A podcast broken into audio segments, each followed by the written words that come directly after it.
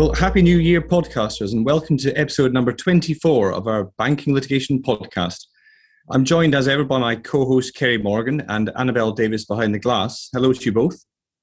Hello. Um, hello. And uh, we're joined today by Associate and Solicitor Advocate Harriet Tolkien. Welcome back, Harriet.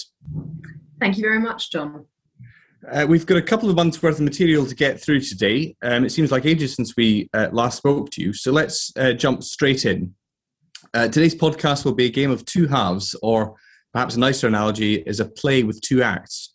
Uh, we're going to open the theatre with one of our classic categories uh, duties of care owed by financial services institutions. And after the interval, we'll have a medley of procedural developments, which will, of course, include uh, Brexit update. Uh, lots to look forward to, but sadly, no overpriced ice cream. So the curtain's up with a deep dive into the latest interest rate hedging uh, product uh, mis-selling claim to reach trial. So, should we be expecting more hilariously funny theatre puns then, John? Well, as you were saying to me just before we started, Kerry, the Latin for advocate is actor. So perhaps I should have pursued a, a career on stage. But anyway, let's get jumping in. The case I've chosen for our deep dive this month is Fine Care Homes and NatWest. And remarkably, podcasters, these uh, interest rate hedging product or IRHP mis-selling claims continue to make their way through the courts, uh, despite the underlying facts predating uh, the global financial crisis. So we're talking here about cases that predate 2008 uh, with their facts. This particular one considered uh, a loan and associated hedge that were taken out in 2006 to 7. The headline point is that all of the mis-selling claims were dismissed by the court in full, and that included allegations of negligent advice on the suitability of the interest rate hedge. And so the court's general approach on this front will be no doubt welcomed by financial institutions. But the part of the decision that really caught my eye was the court's analysis of the doctrine of contractual estoppel and how it should be applied in these types of mis-selling cases. So, John, while I'm sure many of our podcasters will be aware of the doctrine, shall we go back to basics and provide a quick overview? Certainly, Kerry, and, and podcasters, I know that you will all broadly be aware of this, but let's go back. The principle of contractual estoppel has its roots in part in the fundamental uh, contract law concept of freedom of contract. The idea is that parties to a contract are generally free to agree whatever terms they like. And this can include the existence of a particular state of affairs, even if different from the true facts. The doctrine of contractual estoppel prevents the parties from later uh, arguing anything to the contrary. So, putting this into a mis-selling context, banks will often sell financial products on what they call an execution only basis, in other words, where the bank agrees not to advise the customer on what product to buy and is not paid an advisory fee. In this type of situation, the contract will contain a clause to the effect that the customer has not received advice and has not relied on any advice from the bank. And we generally refer to these types of clauses as no advice clauses, and they come up a fair bit in IRHP claims. Uh, as these things tend to go, um, if the uh, interest rate hedging product performs badly, then the customer typically argues that the bank took on an advisory duty and breached the duty, notwithstanding the clear wording of the no advice clause in the contract.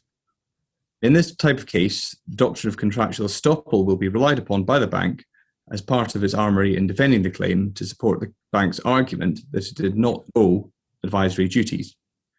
The customers, in response, typically run uh, an argument that the no advice clause is in fact an exclusion clause and is invalid on the basis that it's unreasonable under the Unfair Contract Terms Act 1997, or UCTA for short. Yeah, it's the classic fact pattern we've seen repeated in many of these mis-selling claims. And there's some difficult case law on whether UCTA applies to no advice clauses. So I was interested to read this one.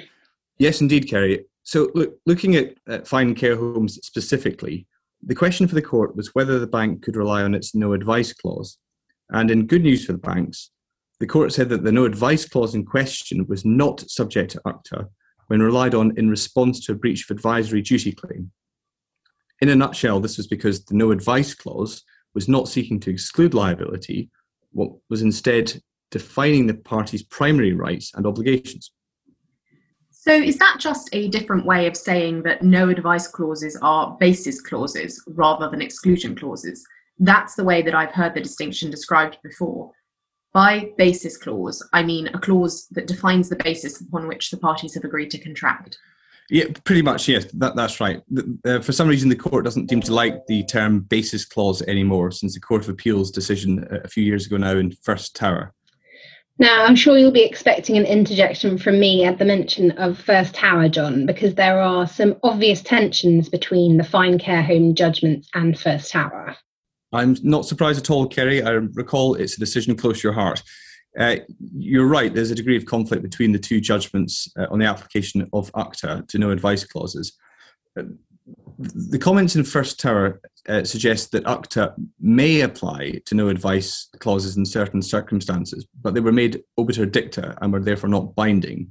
And those comments were in fact considered by the court in fine care homes, but ultimately not followed. But for those of you podcasters who are not so familiar with the First Tower judgment, in that case, the Court of Appeal considered the effect of a non reliance clause rather than a no advice clause. And it found that where the effect of a, no, a non reliance clause is to exclude liability for misrepresentation, which would otherwise exist in the absence of the clause, the clause will be subject to the UCTA unreasonableness test. It really emphasises the important difference between non reliance clauses and no advice clauses but what about where a clause talks about the customer not relying on a recommendation made by a bank? Which camp will that fall in? Uh, well, this is exactly where it all starts to get rather complicated.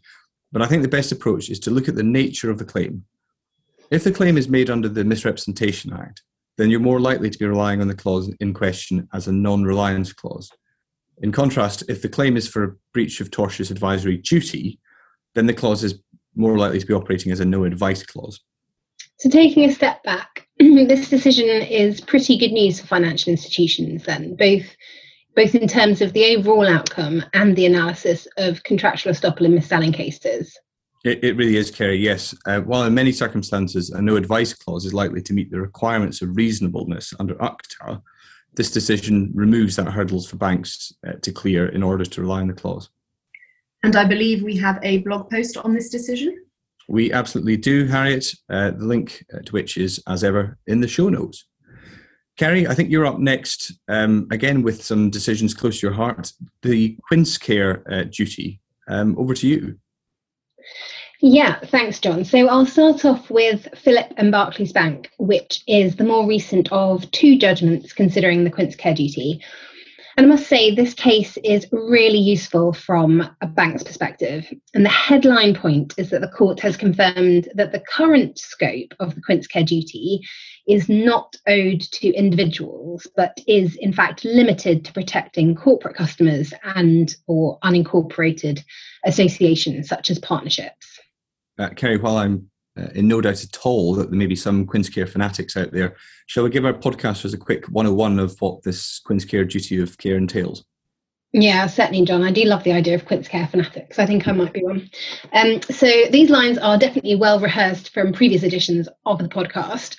so the Quincecare duty arises where a bank has received a payment mandate from an authorised signatory of its customer and executed that order, but in circumstances where there were red flags to suggest that the order was an attempt to misappropriate the funds of the customer. It's an objective test to be judged by the standard of an ordinary prudent banker. Now, I won't go into too much detail on the facts of this one, and instead, I'll engage in a bit of a shameless plug to let you all know about a special edition of our podcast, which is dedicated entirely to the Quincecare duty to satisfy the need of those fanatics. Um, it will go live on all of the usual channels once we've had the chance to record. I have to admit that the homeschooling of two primary school age children while working has rather interfered with my podcasting schedule. Um, but do make sure to subscribe to our usual channels to avoid missing out. I can empathise, Kerry, but I look forward to tuning in for the Fanatics episode. Thanks, John. Maybe we'll name it that. Um, so, before addressing the key takeaways of the case, I'll provide our listeners with a little bit of background. The claim took place in the context of an authorised push payment fraud, also known as an app fraud, where the third party fraudster tricked the bank's customer into willingly instructing the bank to transfer large sums out of her account, which were then misappropriated. The court said that the parameters of the current Quincecare duty are limited to protecting corporate customers because it's all based around the idea of an instruction being given to the bank by a trusted agent of the customer, where that agent essentially turns out not to have been so trustworthy and the bank should have realised. And there's no trusted agent involved where the customer is an individual, because of course that individual is giving the instruction to the bank directly on behalf of themselves. So the court considered whether the Quincecare duty should be extended to protect an individual customer specifically in the context of an app fraud claim like this, but it wasn't persuaded to do so, saying that um, that would essentially be contrary to the principles underpinning the duty. It's certainly an interesting decision in terms of the evolution of the Quincecare duty. Yeah, definitely. Most of the recent judgments considering Quincecare have tended to broaden the scope of the duty. So it's good news for banks to have a decision limiting the beneficiaries, which should help to reduce the risk profile for these sorts of claims. And what do you think it means more generally for APP fraud claims? Well, from May 2019, there's been a voluntary contingent reimbursement model code that really rolls off the tongue, uh, which seeks to compensate victims of app frauds, um, and it's funded by banks for that purpose. Uh, but interestingly, the current case would not have fallen within the scope of the scheme because even if the fraud had taken place within the catchment time period, um, the payment in question was made to an international account, which is a situation not covered by the scheme. But for any payments made prior to 2019, then banks will be able to rely upon the Philipp and Barclays judgment to defend app fraud claims, which are based on Quincecare type duties. Thank you, Kerry. And for your Quincecare Uh, yeah, I have a very quick one on Roberts and RBS. So this involved a classic breach of Quincecare duty claim. And interestingly, the court granted the bank's application for reverse summary judgment on the basis that the claims were time barred under the Limitation Act 1980. So I think the implications of this judgment are twofold. Firstly, the decision confirms that the court will, in appropriate cases, take a robust approach in dismissing Quincecare claims, which on the facts are clearly time barred. Um, and this is especially where the necessary facts required to plead a prima facie case of breach were within the claimant's knowledge at an earlier date than contended. But secondly, it demonstrates that a prima facie case for a breach of Quincecare duty could be pleaded by the claimant from inference, possibly meaning simply inferred from the fact of payment. So I think from the perspective of financial institutions, there may be mixed feelings on this one. It's helpful in the context of a bank's limitation defence and general robust approach from the court to determine the claim summarily, be a Quincecare duty claim or otherwise. But on the flip side, it's less helpful to the extent it suggests a low threshold applies to the pleading requirements for Quincecare duty claims. Well, thank you, Kerry. That was uh, very interesting, very useful as well. If you'd like to find out about these decisions in a bit more detail and their implications, please head over to the show notes. So we're now in our virtual interval. Uh, take your seats in the crush bar um, or queue up for an overpriced gin and tonic. It's funny how we miss these things. It seems an age since we've been able to complain about them. But putting that to one side, um, Harriet, uh, step forward as our leading lady uh, for your solo on procedural development. Thanks, John. I thought I would lead with the decision of the Supreme Court handed down at the beginning of the month in KBR and the Serious Fraud Office. Um, now, this case considered whether the SFO can require a foreign company to produce documents held overseas pursuant to its investigation powers under Section 2.3 of the Criminal Justice Act 1987.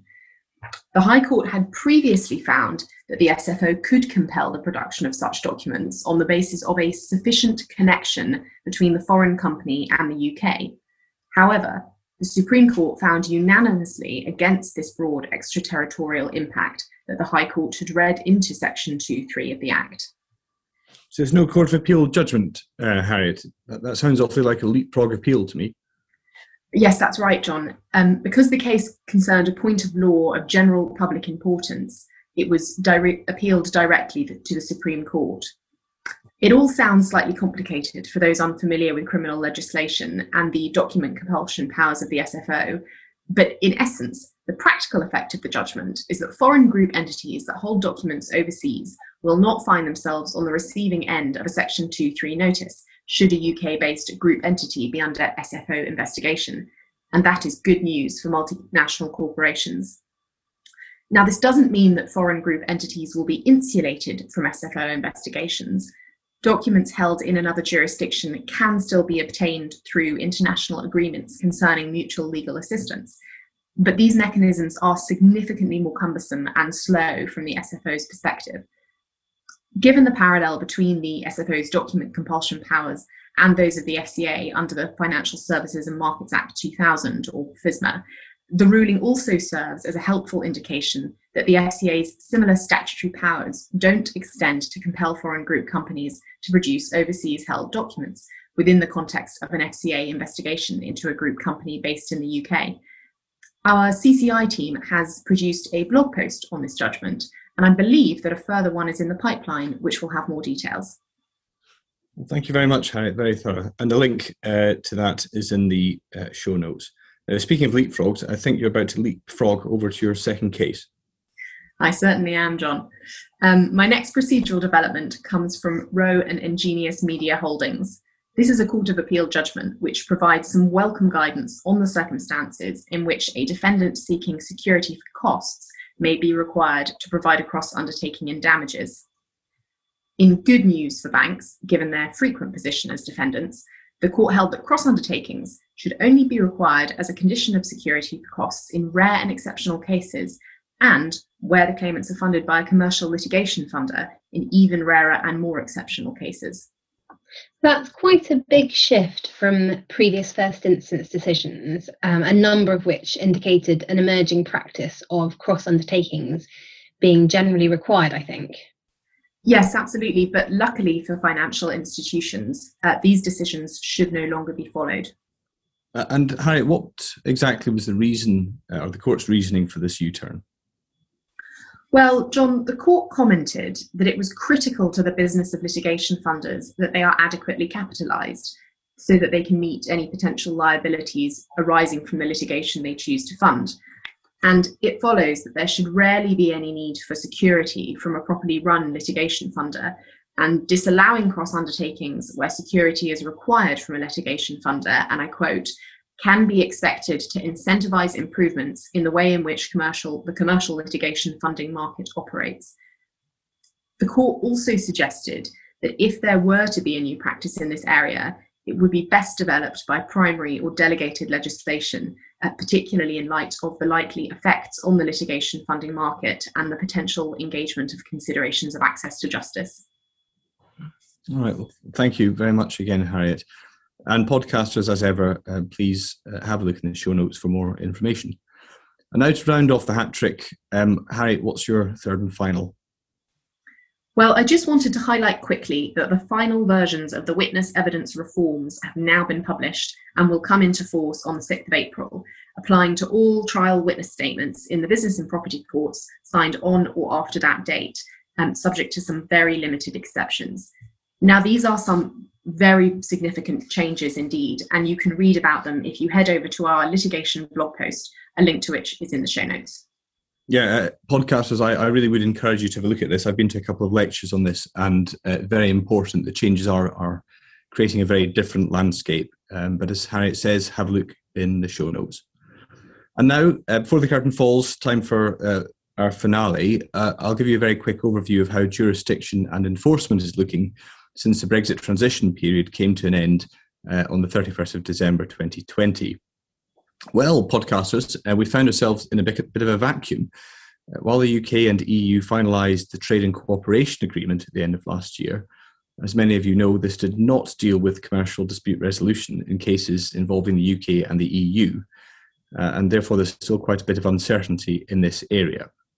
But in short, the position right now is this the recast Brussels regulation no longer applies to jurisdiction and enforcement between the UK and the EU unless proceedings were commenced before the end of 2020.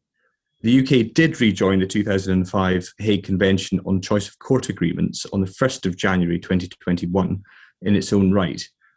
This therefore applies as between the UK and the EU in matters falling within its scope. But importantly, for the Hague Convention to apply, an exclusive jurisdiction clause is required. A non exclusive jurisdiction clause does not suffice. And thirdly, the UK has applied in its own right to accede to the Lugano Convention, but the EU has still not indicated whether it will consent. And we should have some clarity on this by April of this year, which will mark the one year anniversary since the UK's application, but that's not guaranteed. But for some finer details, head over to our litigation blog post, which is linked in the show notes. Well, uh, podcasters, that brings us to the end of another episode. Um, Harriet, thank you very much for your very uh, fulsome uh, uh performances. Uh, Kerry, thank you as ever for um, co hosting. And Annabelle, thank you very much uh, from behind the glass for making this all happen. until we speak in the spring, podcasters, thank you very much and goodbye.